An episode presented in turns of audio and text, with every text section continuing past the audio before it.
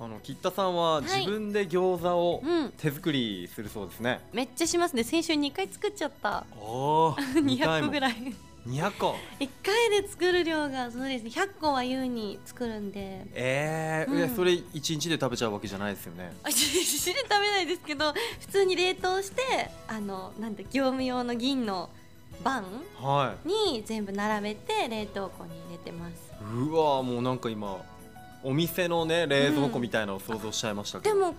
冷凍庫3段あるんですけど、はい一番下はお肉とか普通のが入ってて、2段目がお取り寄せのいろんな私の好きな全国の餃子が入っておてー一番上が全部手作りの餃子っていう風にしてへまえす。そうなんですね。うんそのね手作り餃子はえどういう感じにどこから手作りなんですか。あでも皮はめったに作らないんですけど、でもなんか近くのあの 皮を作ってる工場みたいなところがあって、そこになんか作りたての皮をそこのおじちゃんから買って 最近はその 作りたての皮を持ってきてはい。作りますね、あとは全部手で切って。えすごいなうん。こう具具材というか。具材はうん私は家ではだいたいしそとれんこんを入れて、私結構野菜の食感がすごい好きなのでおーレンコン入れるとはもういその食感の満足感が半端ないんですうよ、ん。うーんだからシャキシャキすシャるキシような。ャキしてしその風味が鼻の頭まで香ってくるっていう感じのしそはもううんうんうん100枚ぐらい入れるんで100枚も。 100枚入れますねすごいな。業もう務用で1パック100枚で売ってるんですええ。それを切り刻そんで。れを切ったりとかあとは、い大判だったら1枚に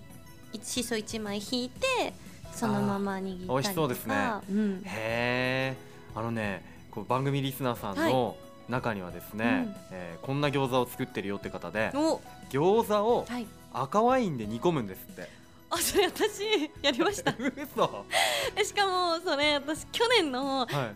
生日の、はいあの生放送で、え餃子を24時の瞬間に食べようみたいな放送をやって ええその時に私餃子にワインを飲んでたんですよ、ええで赤ワイン飲みながらやってたんでこれワイン入れたら綺麗なピンク色の餃子ができんじゃないとか言いながらうんうんうんうん酔っ払って赤ワインで煮ましたあでもあの昔餃子ワインバーみたいなのえうが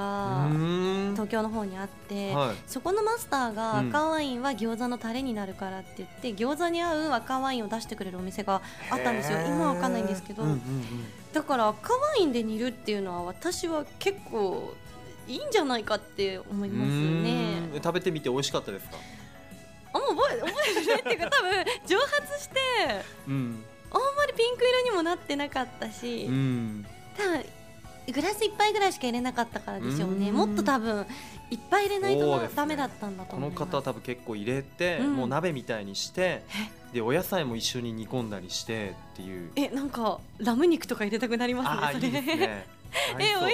そう、ううんん、あー今度やっもてみよううぜひぜひね本当ねいろんなバリエーションありますね餃子ねあり今ますね聞いてるだけでなもんか遊べますよねそういうね、ええなんか遊ぶのよく批判する人とかいるかもしれないですけど、うんうん私は餃子はもっと創作していいと思いますなるほど、うん創作といえば最近宇都宮でもねあのフレッシュレスバーガーっていうところであれ食べたいんです餃子バ今ーガー今やってますまだあやってま今すよ今これ今まだやってますかまだやってますよ食べようそう栃木限定って言われたんで、うん行ったら食べようって思ってま揚すげ餃子がね中にね入ってるんですけどどうですかめっちゃ美味しいですよ美味あバンズとの相性こんなにいいんだっていえう本当ですかうもうお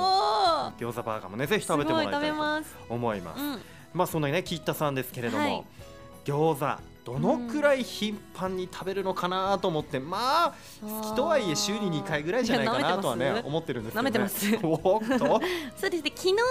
夜はあの今日宇都宮に来るからすごい我慢しましたけどでも昨日朝から食べてた んで結構1日2食家にいると食べたりするんで、うーうんんうんはじゃあもうそれはストックしてある冷凍餃子だったり、あと作はっ自た分り、でね作ってみたりだと食かべに行ったりあと手羽先餃子をスープにしたりとかへ結構ーと鶏皮餃子とかも家にストックあるんで、ええ すごいな いろんな餃子本当ねその同じはい餃子一つにしてもなんか食べ飽きないですね、いろんな味があってねそうですね、うんいくらでも創作できますそんな餃子好きな吉田さんは、はいなんとうん、餃子本まで出してるんですよね出しましたはいこちら角川から出ています切よった泉のザ餃子はいこれすごいですよ あなんと本当にはいあのアマゾンのサイトではいレストランガイド部門でなんとはい1位に輝いていると、やったやり素まし晴たらしいじゃないですかそうですねこれねレストランガイド部門だったんだって思いました 私なえ自分の中ではどういう